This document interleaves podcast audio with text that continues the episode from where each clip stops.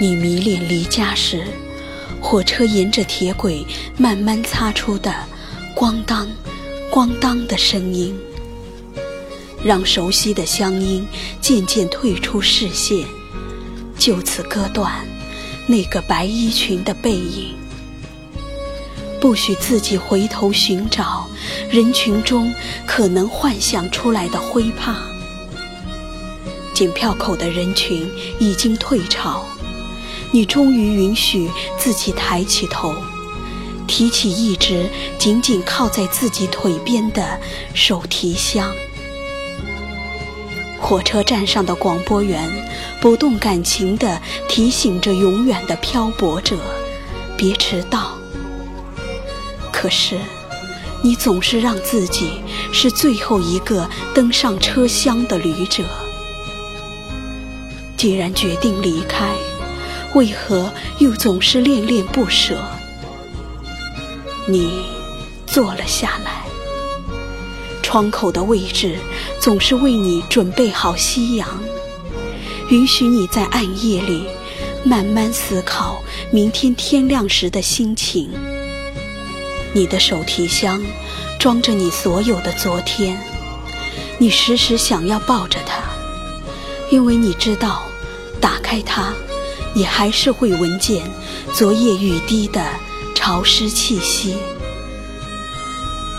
离家一百里，你轻轻喘口气，你感觉到依稀的轻松。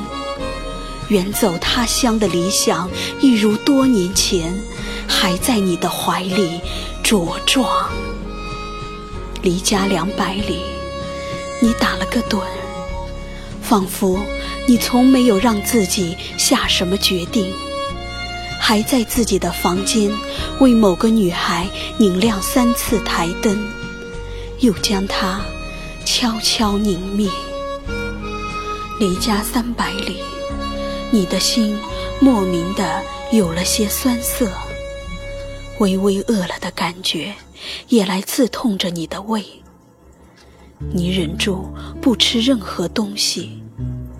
因为你想让自己觉得这种感觉只是因为你饿了，而无关他因。